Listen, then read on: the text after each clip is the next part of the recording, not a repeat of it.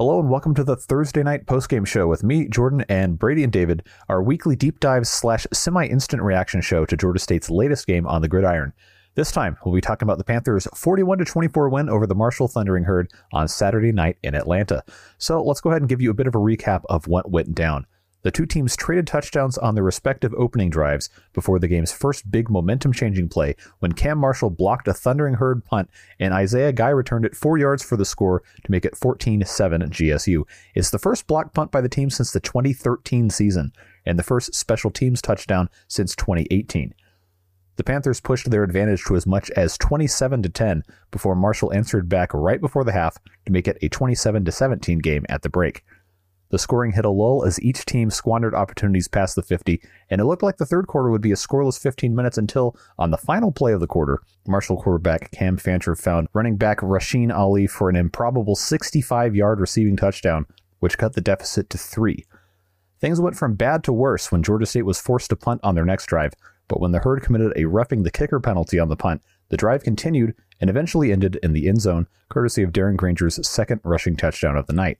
The victory was academic when Marcus Carroll got his first TD with 1 minute 42 to go to give us our final score. The win leaves Georgia State at 5 and 1, their best ever start through 6 games. They're also 2 and 1 in Sunbelt play with pivotal head-to-head tiebreakers over Coastal Carolina and Marshall secured. So, gentlemen, thoughts on this Marshall game? Yeah, I'll I'll read out a little bit more. I'll hit the final stats. Um, Georgia State edged out Marshall in total yardage 474 to 457. Really balanced effort for Georgia State in this game 240 on the ground, 200 and 234 through the air. Marcus Carroll, kind of the standout stats guy in the game for the offense. He had 159 of the 240 rushing yards. He had the one touchdown. Uh, Darren Grainger added two touchdowns of his own on the ground, 62 yards rushing to go along with the 234 passing yards. Tailique Williams was the receiver who had his big day. He had six catches for 129 yards and a touchdown. That was a 74 yarder right before the half, is what made it the 27 to 10 game. And on the defensive side of things, Kevin Swint got credited with two sacks, and he also had the forced fumble, which was the only turnover of the game, either side. Leading tackler was John Trey Hunter with eight tackles. Both Taiji Leach and Gavin Pringle had seven apiece. Each of them tallied. Leach had two tackles for loss. Pringle had one and a half. The team had 10 tackles for loss as a whole, three of those being sacks. Um, with that, I'll throw to David. You can start us off with initial reactions to this win, five and one, Georgia State. Yeah, I mean, I think you really got to start there um, and just take a step back and appreciate Georgia State's five and one, and like they look good. You know, obviously they are coming out of a bye. They lost their game previously to Troy, who, uh, as a matter of fact, Troy has played two games um, since the Georgia State Troy game. The touchdown that Georgia State scored in the second quarter of that game was the last touchdown that Troy has given up, and they've given up three points since then total. Um, so Troy is tough, but you know, I think as we said coming into this week, and if you, you know, kind of pay attention to the Vegas lines, Marshall's a good team. You know, if a couple of things go differently, uh, I believe last week, Marshall would be 2 0 in the ACC. You know, like they would be up there with UNC and, you know, Duke as teams vying for the ACC championship yeah, As it stands, they almost would have had more some ACC wins than some. Well, I guess they're they're even on ACC and Sunbelt wins still. Right. Ex- exactly. Um, you know, and I think I don't know that I saw a 17 point victory um, for Georgia State, um, but Georgia State played well. You know, I think it looked a little bit closer than it necessarily had to be. Um, there were certain things that Marshall did well um, that you know I think Georgia State will want to fix. Marshall really lived by the big play, um, and that's something that we've seen with Georgia State, you know, time and time again this year um, on defense. But also Georgia State lived, you know, on the big play. Marshall, you know, I, I love that sequence from Georgia State right before the half where Georgia State kicks the field goal to go up 20 to 10. Um, Marshall punted, and then you look at it and it's just like, well, you know, there's a minute 37 left. Let's be kind of conservative. And then, you know, you know, normally we see Georgia State be a little bit conservative, but you know, there was that really nice. Uh, it was a beautiful route that Tailique ran. Um, it was just a slant, like it, you know, it wasn't it was a beautiful crazy. holding the ball all the way to the goal line and no further. Exactly. Um, and it just it was a really nice it was a really well designed play. Georgia state got points. And yeah there was a moment in the second half where the deficit got down to three points. Um, georgia state kind of started off the second half slowly. Um, but they, you know they they never they never folded. You know i even when marshall scored um, after those first few drives. I mean, Marshall put some drives together, but then Georgia State's defense got off the field. You know, their first drive out of the half, you know, turnover on downs, and then Marshall fumbled on their next drive. And even when Georgia State's offense really doing a lot. Um, I want to get your thoughts on the fourth down, uh, the fourth down, and like that drive was weird. Um, but even when Georgia State wasn't moving the ball, their defense was good and keeping Marshall out of the end zone. And then Marshall scores in the third, you know, kind of at the end there. And then Georgia State just kind of goes back to being, all right, we're the Panthers this year. You know, we're going to be really good on the ground and just bulldoze over teams and, you know, kind of look like the Georgia State that you've come to expect. Yeah, I mean, my big picture takeaways from this game was it wasn't the most yards they've gotten in a game in 2023. That's still the 250 they got against UConn. But this was the best running game that they had had, just consistently getting plays. It wasn't the huge runs like you had against Rhode Island and like you had against UConn. The biggest run was Darren Grainger's 24 yard touchdown run. Marcus Carroll had a 20 yard run. Darren had another 20 plus yard run in a different point in the game other than that, it was a lot of chunks. It was, you know, there was a key third down late in the game where it's third and nine. Marcus Carroll got 16. Freddie Brock got in the action. He had two carries and uh, 19 yards. And it was kind of what I think we saw a lot in the 2019 season with that offense and how that offense just kind of asserted themselves. The offensive line, I think, had their best game against you know, I think it's a Marshall defense that's not as good as they were last year, especially against the run.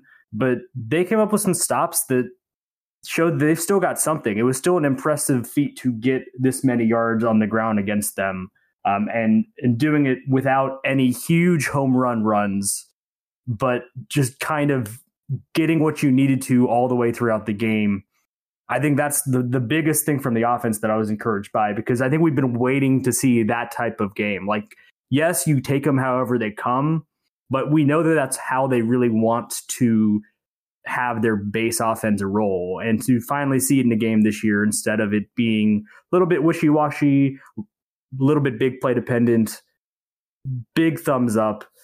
And the other thing is, I, it was a little bit teetery there, the final drive. Um, Marshall had a chance in the red zone when it was all done, but you know the the time running out where they could have gotten it to 31 points. But Georgia State gets the stop at the end, and every FBS opponent they have held, and every team they have played since the opener against Rhode Island, they have held under 30 points.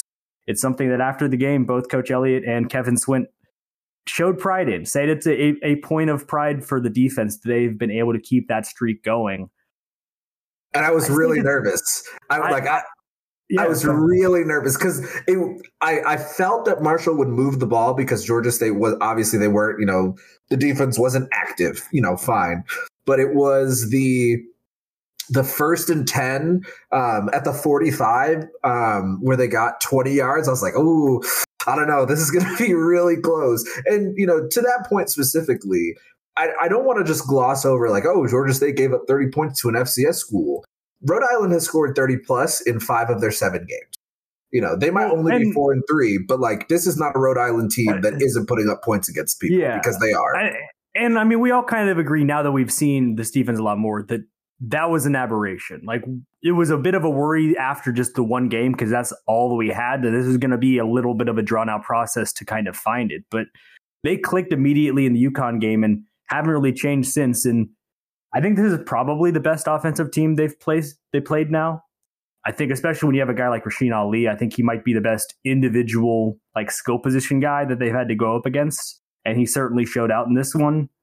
Um, but they still were able to keep them to that 24. Um, the big plays came. A couple of them resulted in scores or led directly to scores, which was a, a bit of a change to where in the last couple of games, uh, Georgia State's given up some big chunks, but it hasn't necessarily led to that touchdown. Uh, but on the other drives, they were coming up with stops, and especially in the second half, they turned it on because I mentioned those 10 tackles for loss and three sacks.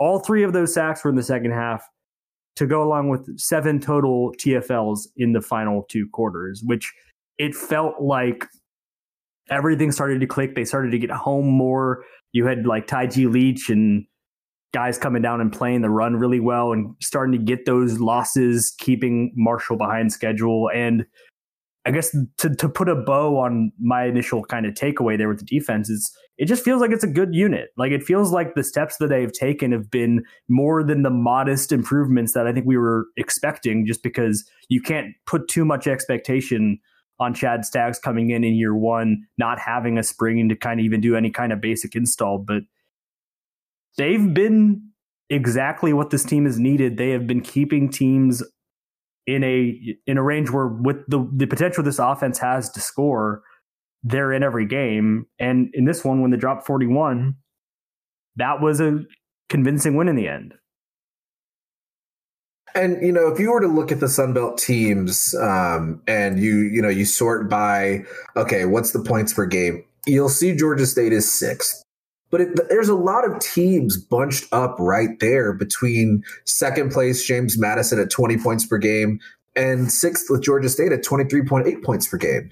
And I think the, you know, the, the, the thing that I appreciated about the defense versus Marshall was it's college football. Marshall has talent. You know, We you like you said, Marshall might be the best offense they might have had the best skill position player uh, that Georgia State has seen so far this year. I'd, I tend to agree with that. It, it's Mar- not going to last, but it does. It is a true statement for now. Uh, it absolutely wait until next pod.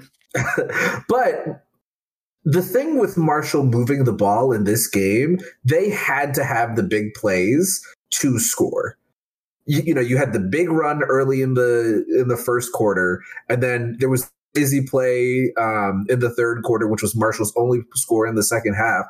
Other than that, a lot of Marshall's drives just did not have the juice that they needed for them to move the ball effectively. And, and like, like it, it is a good defense. It's a defense that I think does not get enough credit for how they have gotten off the field simply because those first two games they weren't able to, the numbers didn't look great you know, they were bend, don't break, and the, you know that's fine. Yeah, but I think what sixty percent third down in the first two games, which those numbers lie even a little bit, but you are what your numbers say you are, and that's what it was two weeks into the season.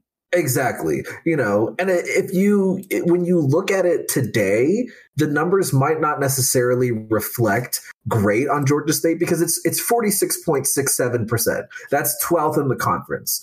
I would be shocked if it was that high if you take out those like it's it, when you take out those first two games where you know Rhode Island was in the 50s and then UConn was in the 60s it's it's not the same number. You know, even in conference play, that number shrinks down to forty two point eleven percent. And I think that's simply because Troy was able to get some third down. Like they, I think Troy got three third downs on that very last drive that they had, and that's just you know when you have you're talking about a small sample, that's how the percentages go against just FBS teams, so it takes out just the Rhode Island game, moves up to 10th in the conference, 41.43, which still you'd want it to be in the 30s. You'd love it if you have a 20%, something in the 20s for third down conversion as a defense, but 41 as a season total will be a lot more manageable. And in this game, it was 4 of 11. It was below that. It's like 36% maybe. 36.5, I think.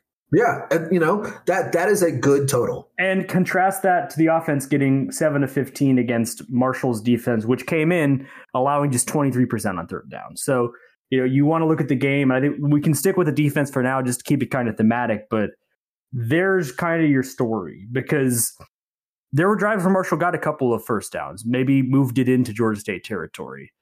But more often than not, the, the defense was able to get a, a stop at that point, force a punt. And there were a lot of other drives where they're getting three and outs and just not letting anything happen. And um, I, I think it started with okay on the first drive for Marshall's uh, offense. Rasheen Ali, we talked about him. We'll mention him a few times because he really kind of showed up everywhere in this game for them. Had a 54 yard run, set them up in the red zone. They scored a couple of plays later. So Marshall ended up with 156 rushing yards on the night. That is the most Georgia State's given up in a game this year on the ground. If you take that out uh, for the purposes of this exercise, they ended up with on every other rush they had 102 yards on 33 carries, which rounds out to 3.09 yards per carry. And there's a little bit of sack adjusted. I don't have the sack adjusted numbers in front of me, but the number wouldn't be drastically different. And kind of the point of it is that I think on the face of it, especially if you knew that they gave up a 54, 54 yard rush on the first drive, ending up in 156 would feel like a win. It absolutely feels like a win. You know, I think the, the that three point something number you mentioned that'll play. That absolutely will play because I think 3.09. Yeah, running the ball was just not really an effective option for Marshall for a lot of what they wanted to do and how they wanted to play it off the pass. Especially in the second half. I thought that there was a real flip, and I mentioned the TFLs earlier. I think it was the first or the second play of the second half was a TFL on the run, uh, Justin Abraham on Ali. And it continued from there. And you had Leach really diving down and making those plays against the run. And it felt like it really started to snowball in a good way for the Georgia State defense, where they kind of got a little bit of steam behind them, especially against the run, taking away once the big plays stop happening.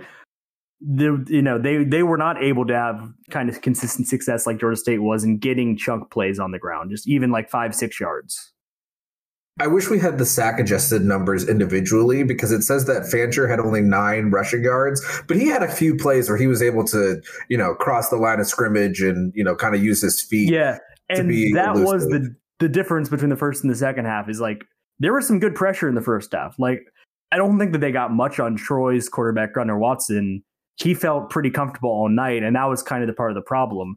So when you look at the first half of the defense, they didn't get any sacks, but I felt like they actually had a good pressure plan. They got into the backfield. It was just this week they were facing a guy in Fancher who's you know shifty. He was able to make something out of nothing on these plays where a defender kind of had him dead to rights. And they finally got home on some sacks in the, the second half. And a couple other times they didn't get the sack. They affected the throw a little bit better. And it just sometimes you got to tip your cap and say a mobile quarterback who's able to do enough on his feet. And a couple of them were like third down scrambles to get the first down, extend some drives in the first half.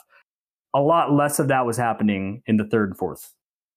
And you know, the broadcast did something that was really insightful. And I feel like as soon as they said it, Georgia State started to be better at it. A lot of what allowed Fancher to be shifty was because he was able to kind of manipulate his shoulders in a way where Georgia State wasn't able to grab him. Once Georgia State got on his front shoulder, eh, his right shoulder, it was over and just I thought that was a really nifty tidbit because it, it's fun to hear that sort of analysis and then see it happen almost immediately. And you know, we keep beating this point to death because it keeps being true in every game. When you look at the guys who are making these big plays, you know, it's Swint with his two sacks and the forced fumble. It's Leach, who I've mentioned multiple times, is kind of changed the game as much as a safety can in the second half against the run it's the guys that came in in the offseason. You know, Pringle again had a one and a half tackles for loss, and he came on a corner blitz in the first half, and he didn't get home on the blitz, but it was a third down, and he forced kind of an awkward throw out to the dump off guy for Fancher, and it was an incomplete pass, and the punt team came out after that. It isn't just that they brought in Chad Staggs.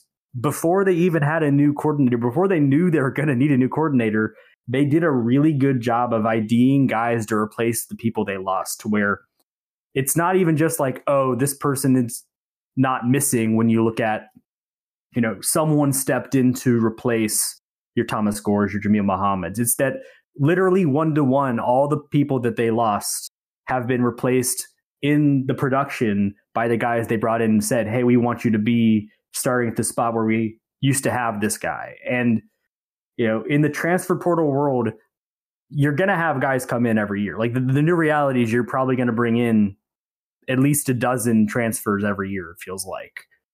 But that doesn't mean you're going to hit. Like you could have a position that you need to fill and have a guy that looks like he's going to be the right fit and it might not work out. So to kind of go 100% on all of these guys they brought in for starting spots on the defense, that's a big reason why the defense has taken the step that it has and that they have been so effective. Yeah, they I mean they really have not missed. Um, you know, you had Ronald Cooper making plays in the game. You already mentioned Taiji Leach. You know, I mean, we have talked about Gavin Pringle all year. Um, it's it's just been a really good defense that has gotten contributions from basically every level. I you know, I think everywhere on the defense has been, you know, somebody has shown up in a way that you we kind of expect them to, but it you know it varies by game who it's going to be and you know how they're going to make that impact. And I think the, the point of growing into the game is also just as important as kind of like game wise, it mattered that, you know, when Georgia State took a 34 24 lead, the defense followed up by getting a big stop there. And that's when the offense embarked on the eventual just clock killing, game ending touchdown drive. But we've talked about it in the offseason in some of these early games where it's like this team has said we're bringing in a new strength conditioning. We're going to be a different team than last year that kind of wilted in the second half. And yeah, both teams struggled to score in the second half, especially, you know, almost no one scored in the third quarter at all until Marshall was able to hit that kind of freaky touchdown.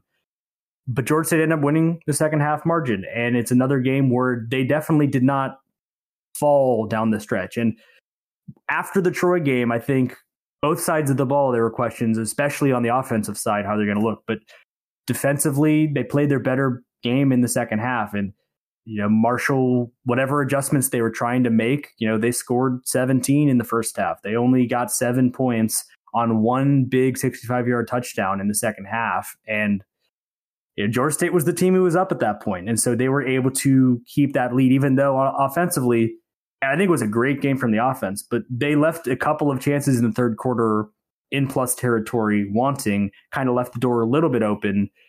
But except for that brief moment before the roughing the kicker penalty on Marshall, it didn't really feel like anything was in danger. Yeah, I mean, we can do the offense. Um, I it's weird because when you look at the offensive stats and you kind of watch the game plan, it definitely felt like they were in control of what they wanted to do. And then, you know, in that third quarter, like the, the fourth down play, I, I, I don't, I think I understood the read and I understood what Georgia State was trying to go for. I just think that they got a little, like the execution just wasn't crisp. And given the game situation, because Marshall had gotten so much closer um, in uh, like it, it, was it was a 10 point game at that point and then right after that marshall scores. So it, it felt like it was a bigger moment obviously and georgia state got the ball on the fumble anyways. Um, but it, it felt i don't know it, it really felt like in the third quarter georgia state was okay. Like they moved the ball okay. Um, it just it just didn't work and they just didn't get in the end zone. Like those those third quarter drives were really you know they were they, they were long-ish for how Georgia State was. They weirdly died the about the exact same point of the field.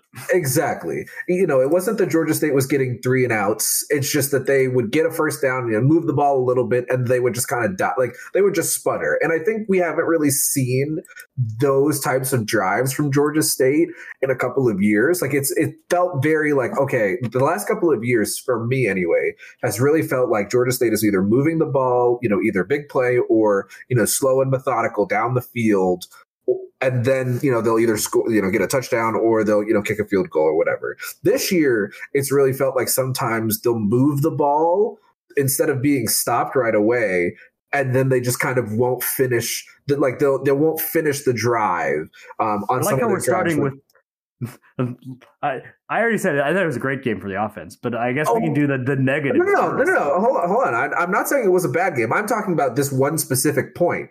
Um, they'll move the ball a little bit and then they won't you know they won't score. And when you put that in the con, if you take out the context of the rest of the game, like in this game, you'll look at the third quarter and be like, wow, Georgia State was terrible. But then you look at the way that they've moved the ball the rest of the game, and it's like, well, no, this is just two drives that they happen to not have scored on. And, you know, like part of why I say I can talk about this is they looked so good moving the ball the rest of the game. It really did feel like they did what they wanted to do against Marshall. You had the up tempo early in the first half. You had them kind of slow things down even before the, you know, bleed out the clock drive at the end, which was beautiful, by the way. It, uh, I love those when it's on, you know, when you when your team has the ball. Um, it's, it's really nice that after a game in which Darren looked like the decision making wasn't great and the execution was even worse, that he went back to being the quarterback that he's been this year, where the execution was great and the decision making was great. It really, it never felt like Georgia State really put the ball in harm's way. I believe there was a fumble. I can't remember who it was. Yeah, it was um, Darren on. It was a third down and. Oh, that's right. Being a field goal drive. Yes, they still got points out of it. Um, Lyman jumped on it that's correct. It would have gotten them the he got the first down with the forward progress, but he had fumbled it right before he. So yes, I do remember that. Um, but yeah, like it really felt like they had a great game plan and they were doing um, they were doing what they wanted to. And I'm curious, did you track the empty sets? No, because it wasn't really a factor in this game. Like they were doing a lot of damage on other stuff, which I don't know if it was a film thing. They had like the double stacked receivers on each side to start Marshall was playing like the softest cushion imaginable while still having like a cornerback in the screen. Um, and it, it was kind of reminiscent of the opening drive against Troy at Troy in 2020, where it was a different schematic thing, but they just kept running those screens and they, they'd switch the sides. Sometimes on this drive, Marshall would maybe uh, have a corner cup up and play close to the line. So they just go to the other side and hit Tailique instead of doing it to Robert Lewis.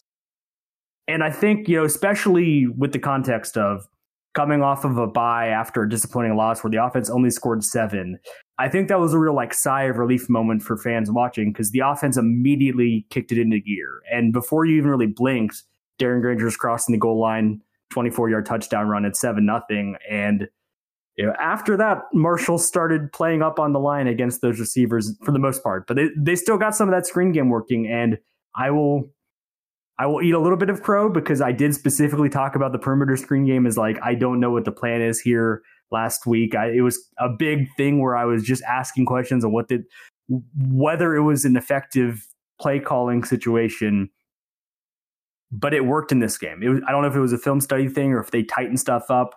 I definitely think they got the personnel stuff right because it was getting out to Tailique and Robert and it wasn't going to you know, Kadarius Thompson or Jakias Grado, who I don't necessarily think are the perfect targets for that type of a screen. But the thing with Georgia State's offense is they aren't doing much fancy, and they're they'll be the first ones to tell you that. Shawn Elliott's the first one to say like we aren't doing much. We know what we want to do. We want to establish that inside zone and do it 50 times a game. But the thing that they do is when they find an edge that's something that is working, whether it's formationally, whether it's a, a play that they're running, they will hammer you with it until you stop it. And it was the screens on that opening drive and the rest of the game. It was different run looks that they were getting against Marshall's front. And when you've got that personnel out and Georgia State's running the tempo, even if they aren't snapping it with 30 something on the play clock, if they aren't letting you substitute and they've got you in that formation they want you in, it's why you were seeing Marcus Carroll get these, you know, 12, 16 yard runs at a time and Freddie Brock got on the action. And you know, Darren Grainger had to make the pull and it was his read to get his own read. He worked that because instead of the empty set stuff in this game, I think almost entirely Darren's production on the ground came on zone reads where he'd pull it and the defender took Carroll, but Carroll didn't have the ball and Darren took off and had a big run. He had it on the touchdown. The other 20 yard one was on a third down about midfield on the uh, touchdown drive. I think that made it 34 24. And so yeah, I think we saw on full display like what Trent McKnight wants to do. And the thing that he has helped add that I think has been considerably better that we've talked about again multiple times is the explosiveness in the pass game. Because having said all that I've said about the run game, and I think that it was the best game, all the rest of it, the single most potent offensive weapon Georgia State has is Tailique Williams in space. He's one of the fastest players in the conference. And if he gets a head start like he did on that touchdown run, like he did on a screen pass, uh, I know a third down in the second quarter, I think it was, he is hard to catch. If he gets the edge, you aren't going to get him. And they have started to really make sure that when they're working the passing game, whether it's just a slant route, whether it's something on the outside, just a little screen pass, if Tailique's in space, it is one of the better plays they can run, no matter who they're playing, whatever the context, whatever down and distance. It's really funny too, because I think from what we've seen and the numbers on the team, talent wise, it like it's pretty clear that Robert Lewis is the best receiver on the team. Uh, definitely, he's the most complete receiver. But then you'll watch a play like what Tyleik did, and you're like, I mean, you know, like because because I think there are two components of that 74 yard touchdown, and you know that wasn't the only play that he had that was worth shouting out. Which, by but, the way, I asked Darren after the game, when did you know that he had it, and he said as soon as I threw it. He saw this. There was a guy that was still running with, I think it was Jakari or Robert, and he said as soon as that guy didn't turn and he got the catch, he was gone. And see that you know, I think Robert Lewis had a similar touchdown um, in the Charlotte game, but the, the the idea of getting those guys in space in the middle of the field at like medium depth, you know, obviously you have to run good routes in order to be able to do that. And then once Tailique got to the edge, he was gone. Like I looked, I looked up on my screen and I was like, he he has to beat a man in order to do it. But if he beats this dude, it's over because there absolutely there's nobody that's going to catch him because there's nobody on the right side of the screen because he was going left. And once he got to that edge, he was gone. And like I I think there's the component of catching the ball, getting in space, like I said, but just that that top line speed, you ju- you can't teach that, man. Like it, it is truthfully something that's so impressive to watch. And it's not that Georgia State has one guy who can do that. They have two. I, I, like I, I don't remember. I think we Georgia State has had really good receivers over the last few years. Um, I don't remember a receiving room like this at Georgia State, where you've just got two guys that truthfully can just beat the, you know, that just turn on the afterburners and will just get behind you and beat you. Like it's if if a couple of balls go differently in that Troy game, I mean, we're talking about both Lewis and Williams being all right, can they both get to a thousand yards receiving this year? I don't think it's going to happen. You know, it's it would take a lot for them to get there. But I mean, like there was a couple of plays in that Troy game where you could sit there after this week and say, mm, I mean, I don't know, maybe they both could probably make some noise in that respect. Yeah, I chose my words carefully when I said what I said. The single most potent weapon, because I agree. I think Lewis is well rounded. He's got a full route tree. He is very good technician on the outside the reason I use the word weapon with Tailique and I talk about it in that way is Lewis, you're talking about on that touchdown against Charlotte, the 97 yarder.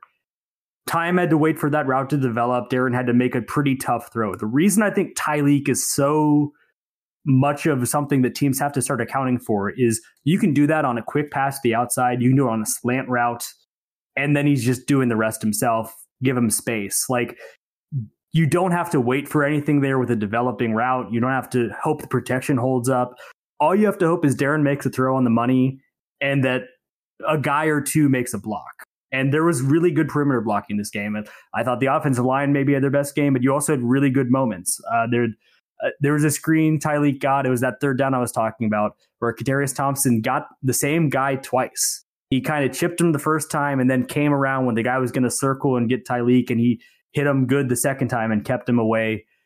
Went down the field, got the yardage. Um, that's the thing, and that is hard to plan for. Like it is easy enough to say when you've got Robert Lewis, we've got a really good shutdown corner.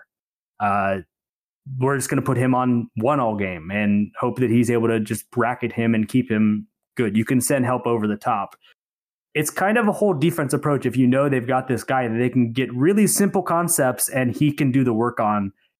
It's really something that, especially when that on what we think they can do in the run game, what they showed in the run game tonight, it's what makes this just a really devilish offense to face.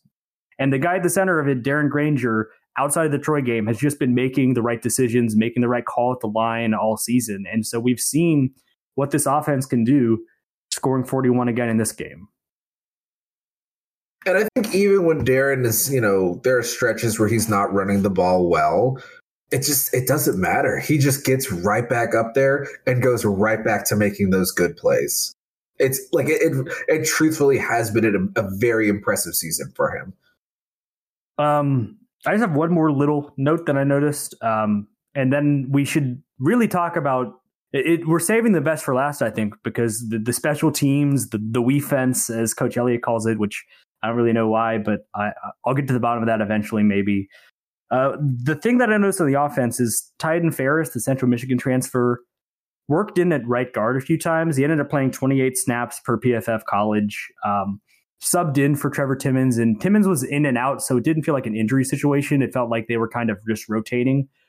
And what was interesting to me is Ferris ended up playing right guard on that final clock killing drive. And so I, am just curious. It, it is a pivotal point in the game, and you had him in there, and I thought he played well. So I'm just interested if, you know, we've talked about how we think they're at least seven or so deep at the offensive line. And maybe competition's fierce and you're seeing an experienced backup now getting a shot at some more reps. And so that's certainly I'm going to be I'm going to be interested to see what it looks like against Louisiana, who's starting a right guard and what the rotation is there. A little thing in the weeds that I just picked up on rewatch. Thing I didn't need chart, to. Go ahead. That depth chart this week will be interesting to follow. Yeah, and something something I did not need to rewatch for any kind of deep insight is noticing that that punt block for a touchdown really swung the game. And it's the type of special teams play I think Georgia State fans thought was going to come when a special teams coordinator was named. Last year, all they got was kind of the bad stuff that was happening. So it was an important moment. Obviously, we saw Marshall tried their own punt block later in the game, which I felt like was just a total wrong call. Like the momentum for the first time, maybe all game, really felt like it was in Marshall's corner to take the lead in the game. They try punt block, they rough the punter. The rest is history. Yeah, Georgia State has been on the wrong side of that before. Maybe not literally like those two plays, but they have had a special teams play going against them and had something they could have corrected. They messed up on special teams themselves to swing a game. Georgia State was the better special teams team in this game, and it mattered in the result. It did matter. And you know, before you even get to the punt block, you know, to shout out the defense again, it's it's not like Marshall moved the ball well right there. Marshall got a three and out, and then we're punting, you know, relatively deep into their they were on the territory. It, right. And then like it's funny because that punt block has been coming for Georgia State for weeks. Like you could absolutely see that guys have been extremely close to getting in front of the punter and not making contact. Like you could definitely tell that they were beating their matchups on the edge. And it, it felt like that punt block came out of nowhere in the context of this game. But no, like that punt block has absolutely been brewing for this team for the last couple of weeks. And it absolutely flipped the game the game over. Like Georgia State had scored and Marshall had kind of matched them, you know, tit for tat, but then the offenses kind of didn't really do anything, but it still allowed Georgia State to have an extra something. And, you know, that's the thing that people have been saying with special teams for this team specifically. Special teams just needs to be a positive. You don't always have to return, you know, a kick for a touchdown or, you know, you don't always have to punt block, but sometimes it's nice to have those things to increase your your offense to give your offense even a better chances to make some noise. So that you know, it was a perfect play for the Panthers. And you know, Jordan had the numbers when we started the show. First punt block in a decade, first special team touchdown of any sort in 5 years. Those are far too long of stretches for special teams to not come up with some pay dirt. And so you you end that those two kind of ye trends swing a game. And yeah, you're right. It, they have come a long way from having a, a punt block situation in week one against Rhode Island and just tackling the punter, getting there too early. You will note that Cam Marshall was not even that close to the punter. He was in position to just block it off the punter's legs when he kicked it. Isaiah Guy was there to scoop it up and score. And the other thing I will note two freshmen. I love when you see the young guys on special teams. And Isaiah Guy's also starting at cornerback, so this isn't his only opportunity, but guys making the most of their reps and it not being just, you know, it is great when Jordan Venzial, as your senior leader, goes and gets an onside recovery at Coastal. You want to see those type of plays from the guys that you know you're going to rely on. When you start seeing it from the guys further down who aren't playing as much, who are younger, who have not had that much much experience at the college level, it speaks to something deeper that's happening with the culture and the buy-in and that the guys are trying to make plays with every opportunity they are going to be on that green grass and certainly a big moment for it. Also want to shout out liam rickman another two for two night the man they call bob ross on the team. And the thing of it is, is it's not a, a foreign concept because you've had Noel Ruiz, you had Uh, for at least a year Brandon Wright and, and Michael Hayes that you felt pretty comfortable within a certain distance they were going to get you a field goal.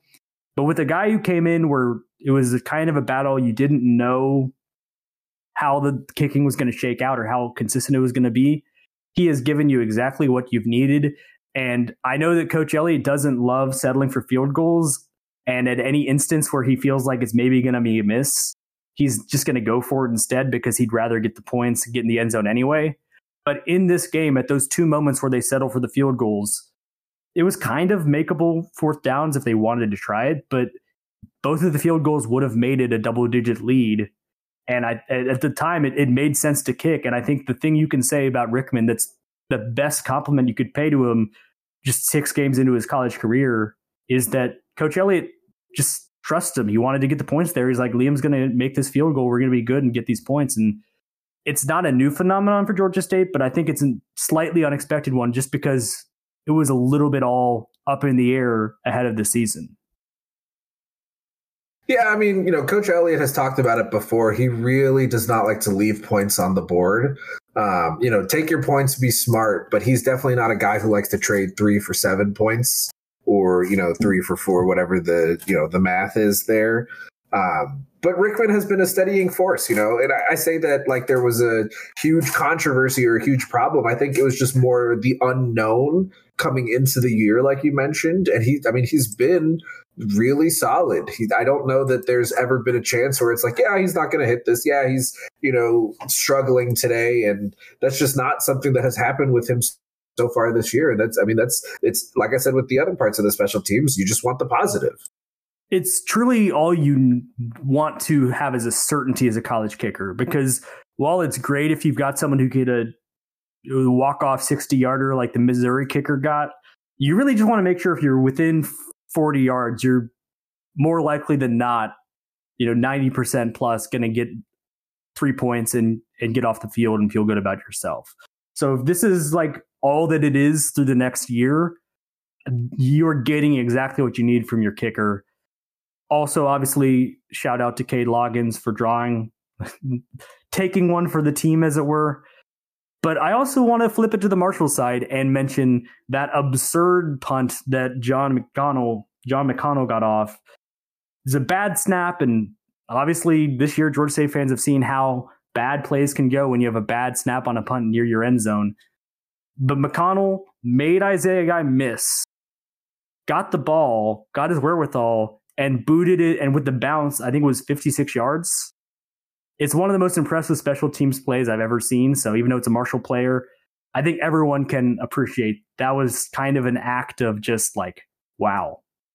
It was genuinely crazy. like it was a really, really phenomenal play. Um, and especially because that was after the blocked punter. Like, oh, here's another one. Made the guy miss and still was able and to get the the punt off that was pre the final Georgia State drive that made it 41 24. Game was still in the balance. Like Marshall gets a stop there, gets the ball back. There was enough time that they could have still come back and tied or taken the lead.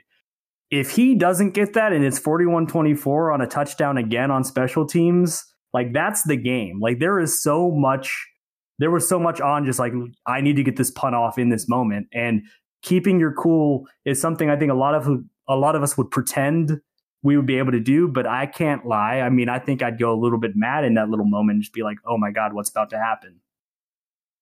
And the, the last note that I have, this is something I saved, just kind of put a bow on this game. It's something that I noticed when I watched the game back that I didn't catch live. There was a moment, I think David pointed out to me before the show, it was last year's game in Huntington. Marshall had just taken 21 17 lead. Georgia State had led for most of the way in that regular season finale against kind of all odds. It's the one kind of moment from that game I still really think about because it was just like a you never see this often, which was Darren Grainger drop back to pass on three straight plays on an offensive possession. He was sacked on all three of them. Georgia State punted it away. And it kind of symbolized how that game went, especially with the second half, just kind of collapsing, losing a lead, story of 2022 on that drive that Marshall got the ball after Georgia State made it 34 24, wasn't a perfect marriage. You know, life sometimes imitates life, but it doesn't always line up perfectly. Georgia State's defense got a tackle for loss on first down, and then a sack on second down, and a sack on third down. So it almost felt like a little redemption, almost perfectly to the way last year's loss at Marshall went. I just thought that that was funny when I noticed it watching it back and Georgia State immediately scored. Uh, sorry, their next drive, uh, they took some time to actually get in the end zone, which is the same thing that Marshall did last year. So, you know, little cat and mouse game if you're, you know, looking at the year over year of it. How can you not be romantic about football? How can you not be? All right, that's all we have time for in this edition of the post game show. Uh, of course, we'll be back on Thursday with our normal podcast previewing this weekend's matchup with Louisiana and also getting to the second part of our basketball season preview. So, have a great rest of your week, and we'll see you then.